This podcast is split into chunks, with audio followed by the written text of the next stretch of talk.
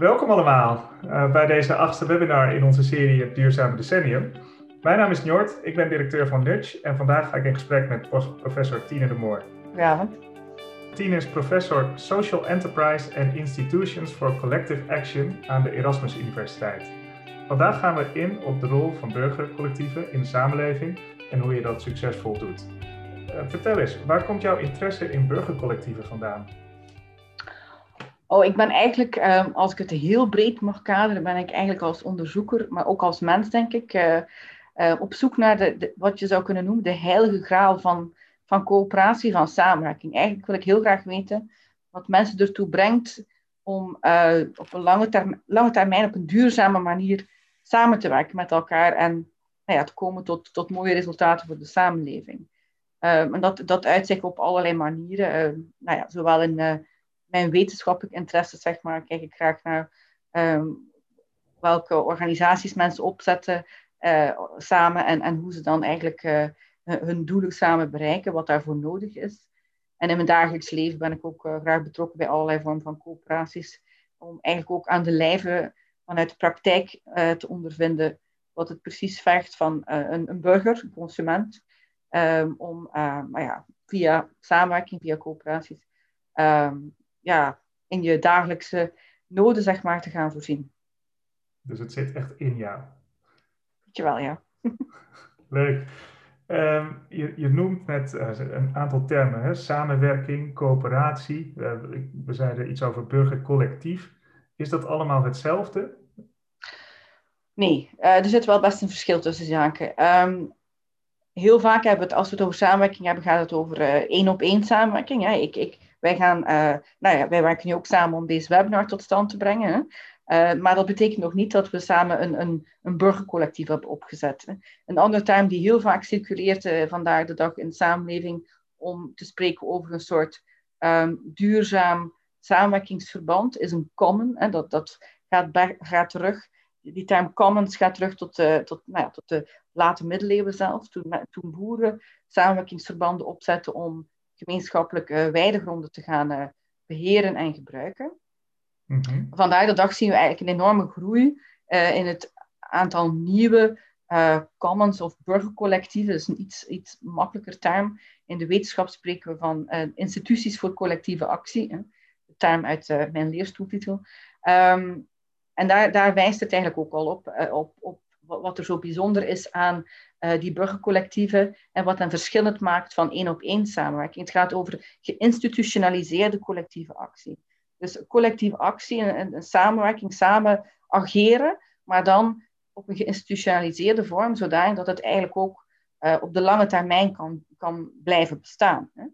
Uh, je kan je voorstellen dat wanneer je alle energie stopt in het opzetten van een energiecoöperatie met je buren en, en bijvoorbeeld samen een windmolen uh, realiseert en, en daar energie van, uh, van, van, van kan genieten, dat je dat niet doet voor um, de korte termijn. Je wil, wat zelfs over tien jaar, wil je ook nog die energie kunnen gebruiken. Dus dat soort, in het bijzonder dat soort samenwerking, die um, ook vaak ja, tot stand komt binnen verschillende groepen.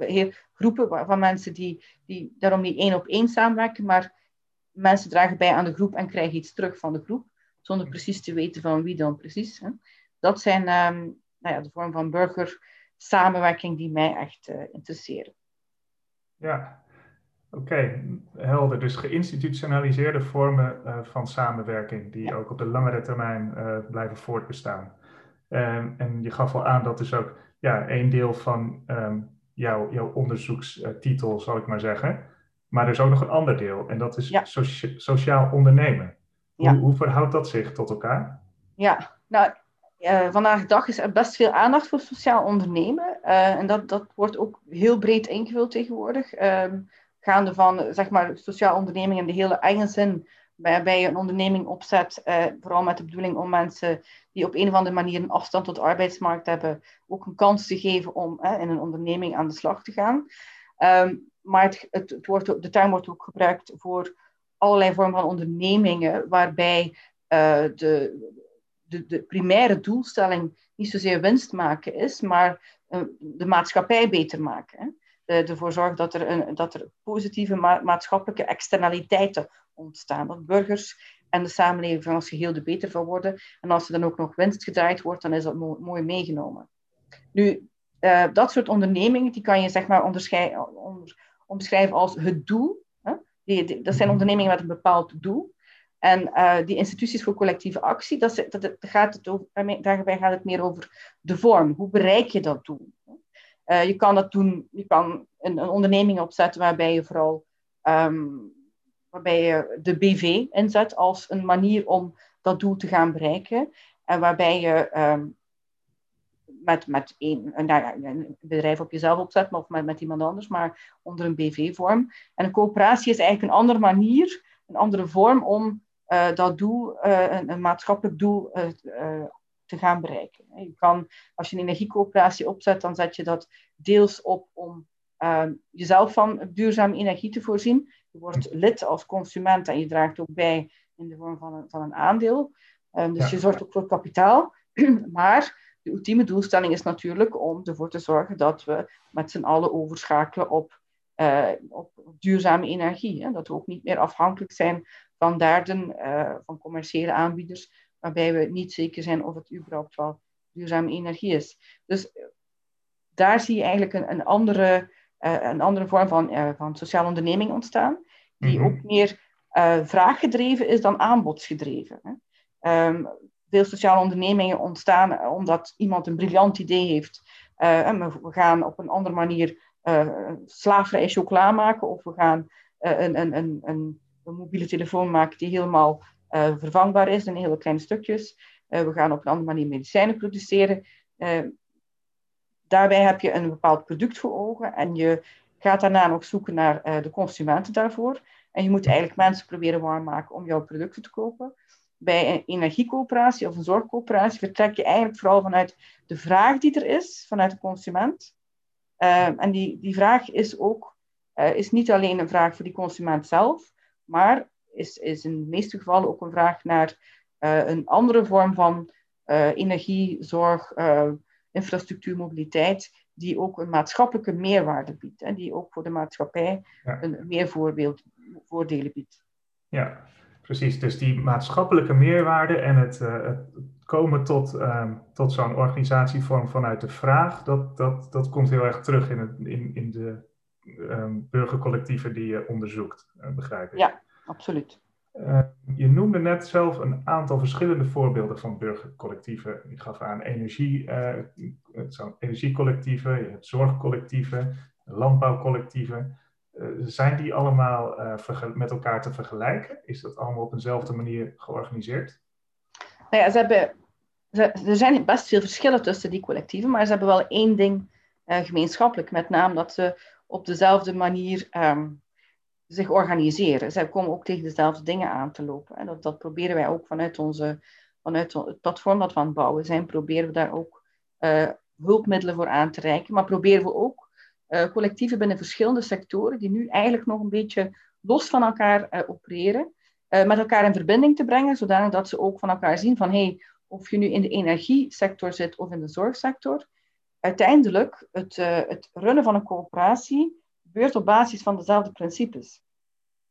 Het streven naar, le naar le ledenbinding, hè, een goede dynamiek brengen onder je, je ledenwerking. Uh, nou ja, dat, daarvoor kan je eigenlijk dezelfde middelen aanwenden binnen uh, zowel een energiecoöperatie als een, een zorgcoöperatie. De, de, de, beweegredenen zijn soms een beetje anders waarom je begint met een, een, coöperatie afhankelijk van de sector. En binnen de energie zie je dat mensen nou ja, ze zetten een coöperatie op in energie, niet zozeer omdat er geen energie te krijgen is. Er zijn voldoende aanbieders op de commerciële markt die bereid zijn om energie te leveren. En in vele gevallen zijn er ook um, mogelijkheden om duurzame energie af te nemen. Maar ze willen eigenlijk uh, ook gebruik maken van de opportuniteit die er nu is. Hè. De, de, technologie laat het ook toe om als burgers je eigen energiefabriekje zeg maar, op te zetten en en zelf de controle te houden over uh, die energievoorziening.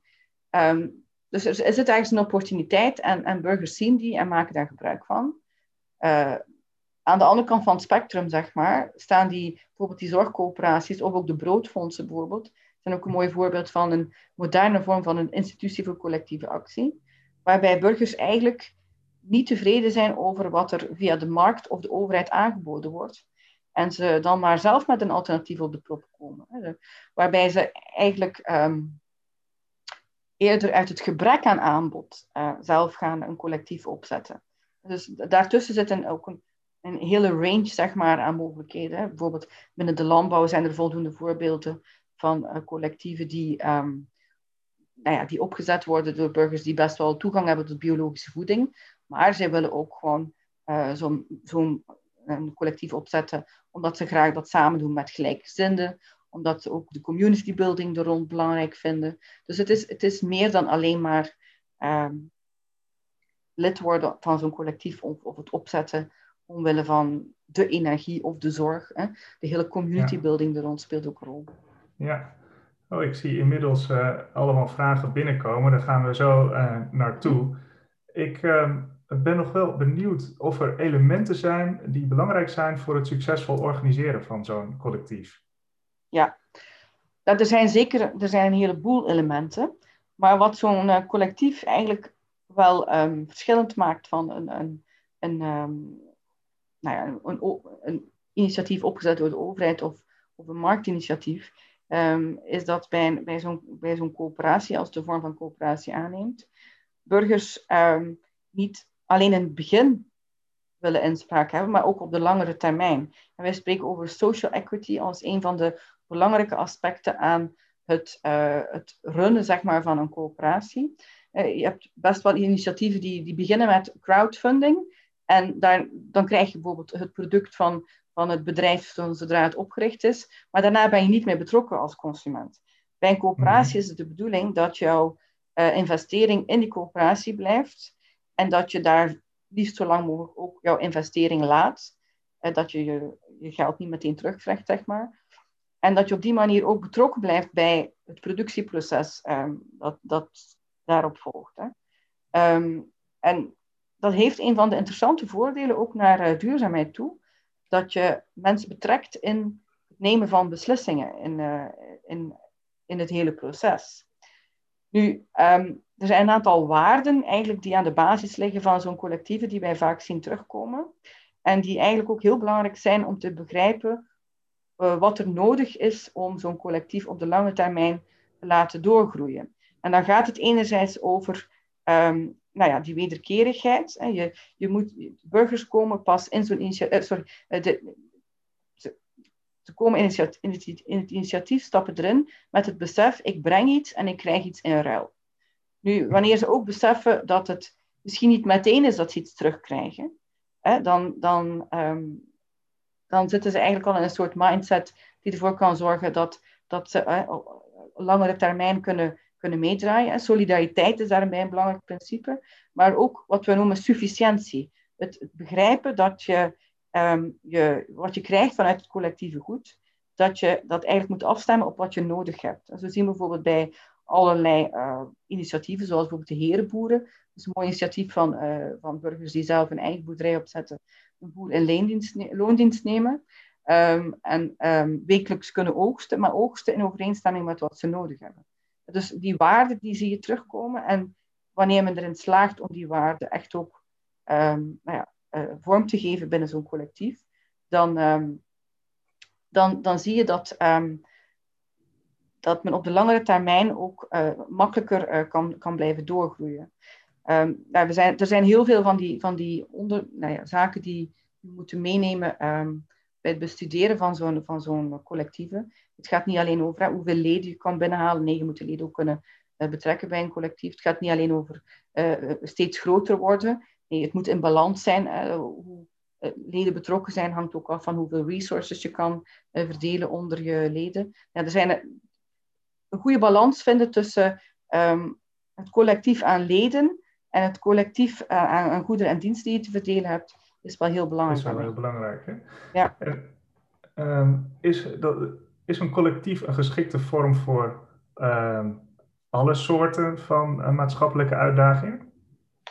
Um, ik denk dat we daar heel voorzichtig moeten mee zijn, om een aantal redenen. Ten eerste zijn er heel grote maatschappelijke uitdagingen waarbij het vermoedelijk heel moeilijk is om dat via een collectief te gaan regelen.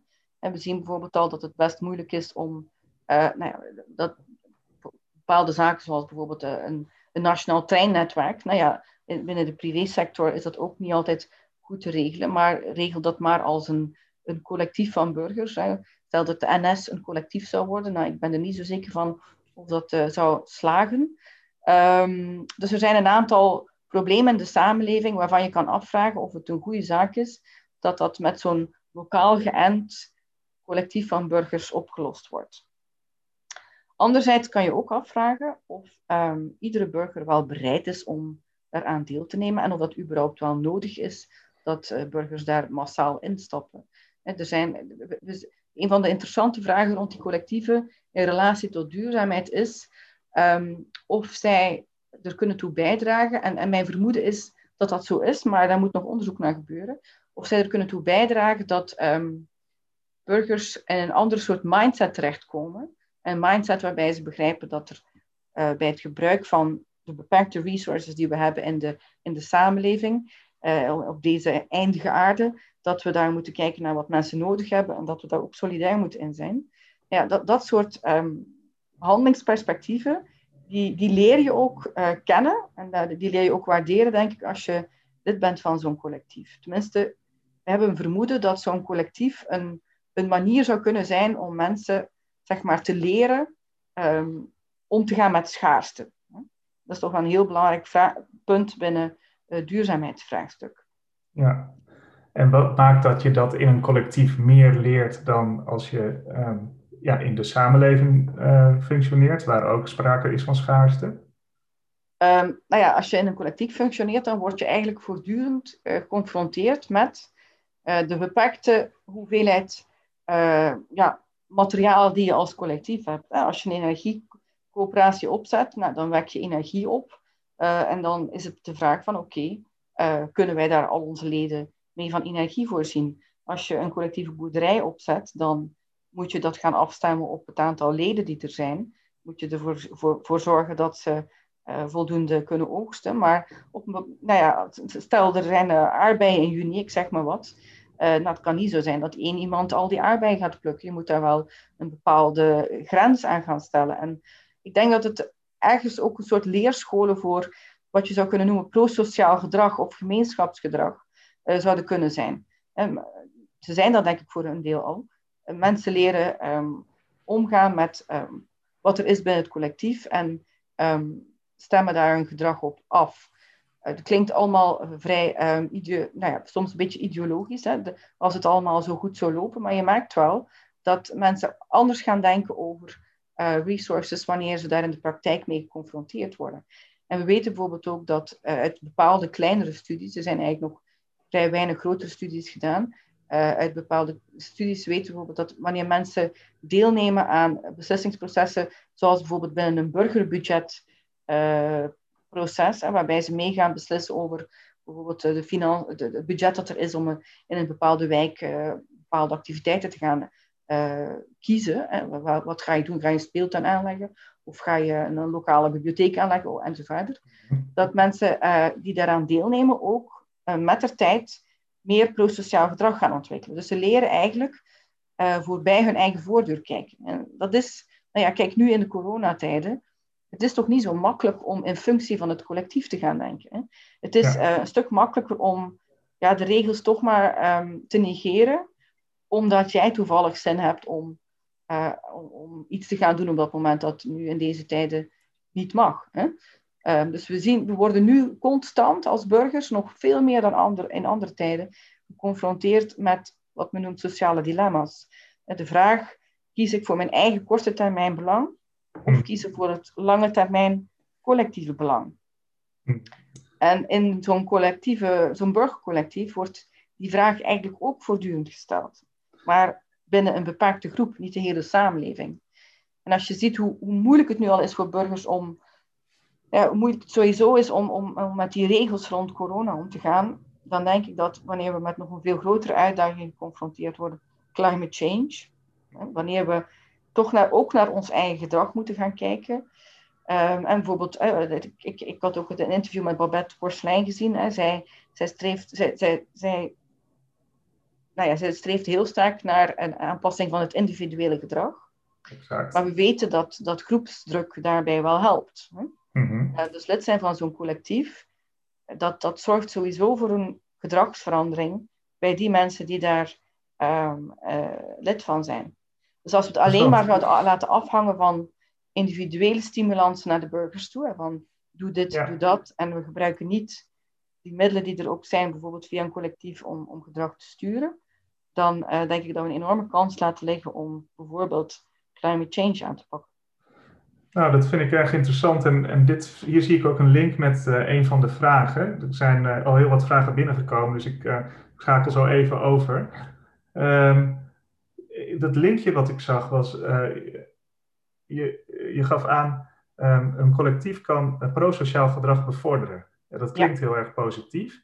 Um, maar de vraag van Carla is, hoe zorgen we ervoor dat mensen zich rondom een bepaald thema gaan verenigen? Dus hoe kunnen we collectieven creëren? Ja, nou, wat we de laatste 15 jaar ongeveer gezien hebben in Nederland en ook in de rest van Europa. Nederland uh, is, is heel actief op dat vlak, maar niet de enige. Is dat, um, dat eigenlijk ze momenteel, zeker als je dan kijkt bijvoorbeeld naar de zorgcoöperaties en dergelijke, vooral ontstaan daar waar er geen alternatief is. Hè? Energiecoöperaties ontstaan ook wanneer er geen alternatief is, omdat er ook een opportuniteit aan verbonden is. Als je daarin investeert, dan, nou ja, dat is vaak uh, over het algemeen geen weg, weggegooid geld. Hè. Je, je kan er zelfs uh, soms nog uh, iets aan verdienen aan een energiecoöperatie, um, als je daaraan deelneemt. Um, maar heel vaak op dit moment ontstaan ze omdat er geen goed alternatief voorhanden is. Mensen vinden wat er via de markt beschikbaar is, uh, onvoldoende kwalitatief, te duur, ontoegankelijk en zo verder. Nu, het zou natuurlijk niet moeten zo zijn dat we um, daar waar die collectieven een oplossing zouden kunnen bieden, telkens zo ver moeten gaan dat, we, um, nou ja, dat er geen ander alternatief meer is en dan maar de burgers het laten oplossen. Dat is mhm. eigenlijk een, hele, een echte laissez-faire oplossing, zeg maar, en, en misschien niet eens zo wenselijk. En daarom denk ik dat het heel belangrijk is om nu al te leren van die collectieven die wel degelijk ontstaan omdat er, een, omdat er geen alternatief is. Wat, wat eigenlijk um, de drijfveren zijn van die burgers. Um, en, en hoe we op andere manieren ook burgers de handvaten kunnen bieden om die zelf op te zetten. Ik denk dat het een, een vrij gevaarlijke route is, of, of een vermoedelijk geen al te succesvolle route is om um, te zeggen tegen burgers van, goh, zet hier maar eens een energiecoöperatie over op. Uh, want dat gaat het waarschijnlijk niet worden. Hè. Je, de, bemoeienis van bovenaf wordt meestal niet geapprecieerd en dat soort klinkt. Dus de motivatie moet er wel zijn. Maar um, vermoedelijk, als er een aantal zaken aangepast worden in de, de regelgeving, als er meer ruimte komt voor dit soort collectieven en ook meer ondersteuning voor hun werking, niet, niet alleen financiële ondersteuning, maar ook uh, wat wij zien uit ons onderzoek uh, naar aanleiding van dat platform Collectief Kracht, is dat er eigenlijk vooral op dit moment nood is aan ondersteuning rond uh, het, het, binden van je leden, het uh, actief maken van je leden. Dus eigenlijk meer kennis daar rond dan andere aspecten. En als daar meer ondersteuning zou voorkomen, dan denk ik dat ook veel mensen die nu niet zo ver komen als, als het opzetten van zo'n collectief, dat die dan misschien wel sneller stappen zouden zetten en dat er dan wel meer zouden ontstaan omdat mensen het zien als als een goed alternatief. Nou, dat is uh, interessant. Dat is ook weer een link naar een volgende vraag van Otties. En die vraagt: uh, wat is nodig om burgerinitiatieven op de langere termijn succesvol te houden? Ja, op de lange termijn. Um, we zien eigenlijk nu dat er eigenlijk uh, best veel burgercollectieven al zo nou ja, vijf à tien jaar bestaan. En dat ze in die beginjaren best op, op veel enthousiasme konden rekenen van overheden die daar start-up financiering voor hadden. Of soms ook uh, stichtingen die wijzen dat er weer een nieuw initiatief van burgers ontstaat en die dat dan wil financieren. maar op de langere termijn, denk ik, zijn er andere zaken nodig. Um, en moet er, nou ja, wat ik daarnet ook al zei, er moet er meer ondersteuning komen voor de eigenlijke werking van, van zo'n collectieven. Je ziet dat ze vaak heel sterk worstelen met het aantrekken van vol, voldoende leden. Vaak is het in het begin geen geen probleem om mensen enthousiast te maken.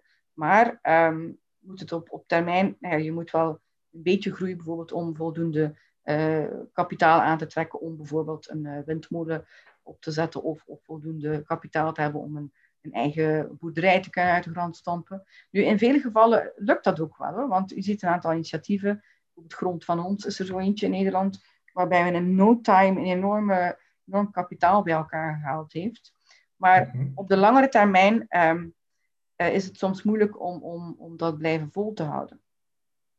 Um, ik denk dat er, dat er een aantal uh, pistes open liggen, uh, zowel bij overheden, maar bijvoorbeeld ook bij uh, financierders. Hè, die zouden kunnen, van overheden denk ik, moeten vooral verwachten dat ze die organisaties gaan ondersteunen in hun werking. en dat ze ook ervoor zorgen dat de kennis gedeeld wordt tussen die collectieven. bij financierders denk ik, moeten we hopen dat ze um, wat breeddenkender worden. En uh, het risico durven nemen om ook in te stappen bij organisaties um, die, nou ja, eigenlijk, uh, het is eigenlijk een beetje uh, vreemd soms dat het moeilijk is om, voor die organisaties om nieuw kapitaal te vinden om een grootse plan te kunnen uitvoeren. Want er zijn net heel veel burgers die erachter staan. Hè. Um, vaak geven ze wel de indruk, dat, dat we, dat ze onprofessioneel zijn. Uh, tenminste, naar buiten toe lijken ze soms onprofessioneel. En veel collectieven geven, aan, geven in ons onderzoek ook te kennen dat ze graag zouden professionaliseren. Uh, en dat dat soms wel moeilijk is. Uh, dus daar, daar denk ik is ook wel een, een slag in te slaan. Nu, anderzijds zie je dan ook dat er in Nederland bijvoorbeeld allerlei netwerken ontstaan tussen die collectieven. Ik denk ook hm. dan hier opgewekt of Energie Samen of Nederland Zorgt voor elkaar in de zorgsector die er net voor zorgen dat die professionalisering een stuk sneller kan gaan. Hè, door onderling kennis uit te wisselen en elkaar te steunen erin. Ja, precies. Nou ja, dat is uh, natuurlijk belangrijk om dan uiteindelijk succesvol te zijn. Hè? En dat is even een link naar de vraag van Jan, die, die vraagt of um, je voorbeelden ziet van collectieven die systeemverandering teweeg brengen. Die dus in, in mijn woorden dan zo succesvol zijn dat het hele systeem daardoor verandert.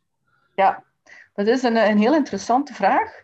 Um, in het bijzonder omdat er heel vaak gezegd wordt van, goh, en dat zijn allemaal die kleine collectiefjes, heel lokaal verankerd. Hoe gaan we die zaak opschalen? Um, en dan komt er een soort natuurlijke tegenreactie vanuit die, die hele beweging van wij willen niet opgeschaald worden, want het is net heel goed dat we zo lokaal verankerd zijn. Hoe ga je dan toch die systeemverandering bereiken? er zijn uh, eigenlijk al voorbeelden daarvan dat het eigenlijk gebeurd is bijvoorbeeld als we naar Duitsland kijken, hoe de, de energiewende daar eigenlijk um, ja, geleidelijk aan van start gegaan is. Dat is voor een heel erg groot deel door lokale energiecoöperaties opgezet door burgers. Die besloten hebben van kijk, wij doen het anders. Wij mhm. gaan um, zelf investeren in, in lokale energie. En die, die, die, dat, systeem heeft zich eigenlijk al in heel Europa uh, verspreid zodanig dat er nog niet zo lang geleden wetgeving um, op Europees niveau uitgevaardigd is die precies um, uh, die, die community energy uh, projecten een duw in de rug wil geven. Dus ik denk, zelfs met heel veel kleine projecten kan je voldoende kritische massa hebben om ehm, die systeemverandering in gang te zetten. En ik vind het ook wel bijzonder om te zien wat er nu in Nederland bijvoorbeeld op vlak van landbouw en voeding uh, gebeurt. Je ziet dat daar enorm geëxperimenteerd wordt. Dat is echt, echt bijzonder hoor. Uh, op het vlak van verschillende manieren van investeren in uh, vernieuwende landbouw, maar ook op vlak van, van, van grondbezit. daar, daar wordt echt enorm geëxperimenteerd en ik vermoed dat dat ook wel op termijn impact zal hebben. Er zijn nou ja, bijvoorbeeld gebiedscoöperaties die dan investeren in, um, in, in eiwitrijke, voeding, en die dan echt uh, met, nou, met, met allerlei start-ups beginnen daarin. Ja, je hebt die herenboeren die eigenlijk tot een, eh, een heel coöperatief model van, van lokale land, voedselvoorziening overschakelen. Je hebt ook weer andere systemen waar mensen minder concreet bij een boerderij betrokken zijn, maar wel investeren in, in lokale landbouw. Um, en ja, we weten allemaal dat zeker de landbouw ook voor enorme uitdagingen staat in Nederland de hele stikstofdiscussie is, um, is ons natuurlijk niet vreemd aan. Um, dus ik denk dat, dat um, dit, gebeurt niet meer in de marge, maar wel in, eh, bij steeds, in steeds meer gebieden in Nederland, bij steeds meer burgers, die, zich, die zelf vaak niet betrokken zijn bij landbouw, maar wel heel bezorgd zijn over wat daar gebeurt. Ehm, en alleen al dat, denk ik, is een, is een hele positieve verandering die mogelijk tot systeemverandering kan leiden, wanneer je de, zeg maar, de boeren in hun uitdaging um, niet alleen laat staan. Hè. Er zijn heel veel burgers die zich tot voor kort geen moer aantrokken van landbouw, die gewoon naar de supermarkt trokken en daar hun inkopen deden, maar die er nu echt anders tegenover staan, omdat zij um, zich engageren voor een of ander lokaal landbouwcollectief. En dat vind ik wel um, een hele mooie aanzet naar verandering. Het zal natuurlijk niet ons hele voedselsysteem voorlopig uh, veranderen, maar er zitten wel kernen van verandering in die daarom niet enorm groot hoeven te worden, uh, maar eens met elkaar verbonden zijn, wel heel veel impact kunnen hebben. Ik, ik heb het ook gemaakt bij bijvoorbeeld in de zorgsector, zijn er heel geleidelijk aan in heel Nederland kleine zorginitiatieven ontstaan, mm zorgcoöperaties, um, die nu nou ja, een enorm netwerk vormen in heel Nederland. Nederland zorgt voor elkaar. Je hebt inmiddels een, een, een, een academie voor gemeenschapskracht die daar uitgegroeid is. Dat zijn zaken die dan um, precies door die netwerken daartussen uh, samen meer lobbypower krijgen om dat systeem onder druk te gaan zetten. Ja, ja. ja heel mooi. Dus uh, inderdaad gewoon die grote potentie van een beweging van onderaf, die zorgt voor meer, ik, ik noem het dan maar even bewustwording. Nou, eerder stonden we al stil bij, uh, bij prosociaal gedrag, bij, bij ander gedrag, laten we het zo zeggen. Uh, dus daar zit gewoon een enorme potentie nou ja, dat is, uh, dat is natuurlijk ook uh, waar Nudge om begonnen is. Een beweging van onderaf faciliteren en stimuleren. We zijn ook blij dat, dat jij eigenlijk vanuit jouw onderzoeksbasis concludeert dat, er vanuit, dat die beweging van onderaf ook gewoon potentie heeft. Dat sluit natuurlijk ook erg aan bij wat we hoorden in, in eerdere webinars. Nou, we hadden bijvoorbeeld Jan Jonker, die ook een groot belang hecht aan de commons om de transitie naar een duurzame toekomst daadwerkelijk te realiseren. Dus uh, ja, ook vanuit andere kanten wordt, wordt aan collectieven en, en aan ja, gemeens, gemeenschappelijke initiatieven gewoon een hele grote rol gegeven. Ehm, fijn, mooi ook, zoals ik al zei, dat jij daar ook zo bij stilstaat. Um, Tine, ik zie dat we inmiddels alweer over de tijd heen zijn. We hadden maar een half uurtje voor deze webinar, dus we willen ook niet iedereen eh, te lang bezighouden. Ik zou je nog wel ehm, ja, eigenlijk nog, nog twee vragen willen stellen, als je dat goed vindt. Um, de eerste is even een vooruitblikje naar de komende tien jaar. Nou, dat is waar deze webinarserie ook uh, is, uh, rondom is ontstaan. Hè? Nudge, tien jaar um, en een vooruitblik naar de komende tien jaar. ja, wat zijn eigenlijk wat, wat jou betreft de grootste kansen als we naar de komende tien jaar kijken? Ja, ik denk dat nou ja, 2020 en vermoedelijk ook 2021 um, ehm, wel heel bepalend zijn, tenminste wat ons overkomt als, als samenleving, naar de toekomst toe. En de hele coronacrisis um, heeft, uh, nou ja, helaas heel veel slachtoffers al opgeleverd en we zijn vermoedelijk nog niet nou ja, aan het eind. Um, maar heeft ook wel een aantal transities al in versnelling gezet. Hè? En heeft denk ik ook aan mensen, um, precies ook omdat het zo'n extreme situatie is, mensen ook wel een, een, aantal dingen doen ervaren, gewoon omdat er geen andere keuze is, die zij misschien anders nooit zouden ervaren hebben. Nou ja, een heel simpel voorbeeld is dat mensen nu plots met z'n allen gaan wandelen en, en ontdekken dat dat heel leuk kan zijn misschien blijft zoiets. Maar er zijn ook andere uh, ontwikkelingen, bijvoorbeeld veel meer thuiswerken. Dat heeft een aantal, um, ja, een aantal side effects um, die, denk ik, een enorme impact zullen hebben op hoe we um, werk zullen organiseren in de toekomst.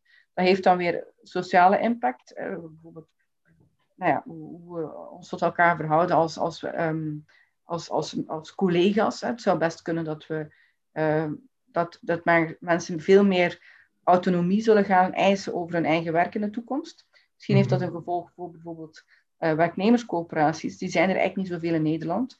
Misschien zullen die nu um, zich sneller gaan ontwikkelen, omdat mensen ontdekken van oké, ik kan best mijn eigen werkdag indelen. Maar het heeft bijvoorbeeld ook impact op de mobiliteit. We gaan anders met mobiliteit om. Een van de zaken waar ik me best wel zorgen over maak, is hoe dit impact zal hebben de komende jaren, decennia mogelijk, op uh, het openbaar vervoer. Uh, misschien leidt het tot een positief herdenken van openbaar vervoer. Um, gaan we er anders mee om en, en zal het er niet onder te lijden hebben, maar mogelijk. Um, nou ja, ik, ik hoor toch hier en daar dat mensen uh, meer en meer teruggrijpen naar hun eigen wagen, omdat ze nu um, schrik gekregen hebben om um, met het openbaar vervoer te reizen. En, maar overal denk ik dat, dat uh, de komende tien jaar heel sterk, nou ja, heel sterk in het teken zullen gaan staan van de uitdagingen die te maken hebben met climate change. Dat kan ook niet anders. Hè. Dat is een enorme nou ja, een uitdaging, is een een, enorm probleem, laten we het zo noemen. Het is al lang geen uitdaging meer.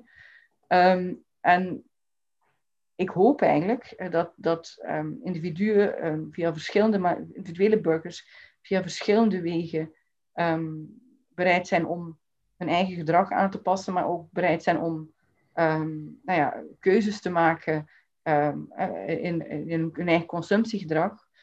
Uh, en zich voor een deel daar, zouden ze zich daar kunnen bij laten helpen om die keuzes te kunnen maken door de groepen waar ze toe behoren. Bijvoorbeeld via, via zo'n collectief. Ik vermoed dat, die, dat dat zich nog verder zal gaan ontwikkelen.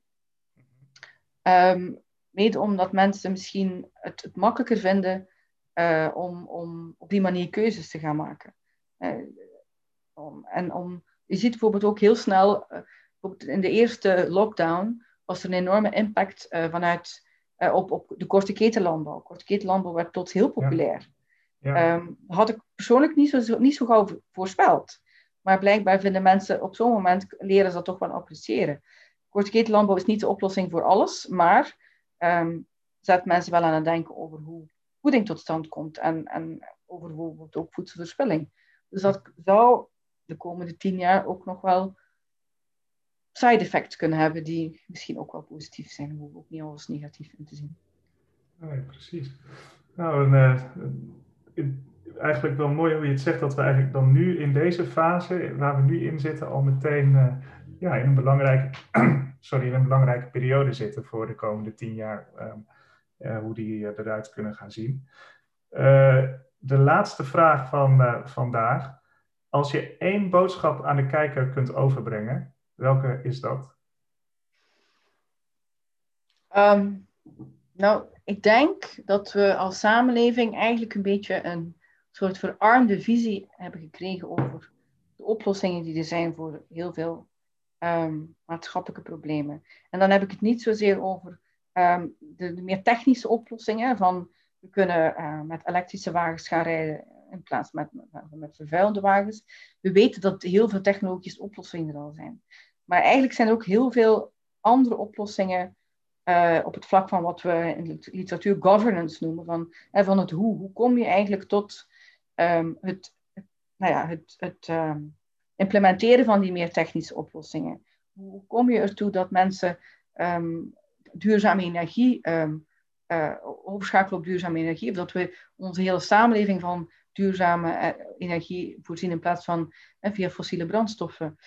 Ehm, daarvoor zijn heel veel oplossingen en heel veel van die oplossingen liggen ook bij burgers. Dat wil niet zeggen dat we met pure consumptiewijzigingen de hele wereld kunnen redden. Uh, maar um, vaak zijn er ook nog, nou ja, naar welke winkel je gaat of waar je, uh, uh, wat, wat, wat je koopt of, of hoeveel je koopt, is, um, is niet, niet, niet de enige weg hè, om je eigen consumptiegedrag aan te passen. Er zijn ook nog, bijvoorbeeld via die, die burgercollectieven, um, bepaal je ook wel hoe je product, de, wat je koopt, tot stand komt. En um, wordt de economie ook wat meer vraaggedreven in plaats van aanbodsgedreven. Dat is ook een, heel belangrijk verschil. Uh, de, je vertrekt vanuit de vraag die mensen hebben, in plaats vanuit het, aan, het aanbod. En dan denk je, krijg je een, een verandering in mindset um, die we heel hard nodig hebben, denk ik, om ons eigen um, gedrag iets meer, uh, onze eigen impact op, uh, op deze aardbol iets meer onder controle te krijgen. Dat was een hele lange boodschap. Ik denk dat we hiermee moeten afsluiten. Ja. En uh, ja, jij in ieder geval ontzettend bedankt dat je nog wel even door wilde gaan. Dag. Dag.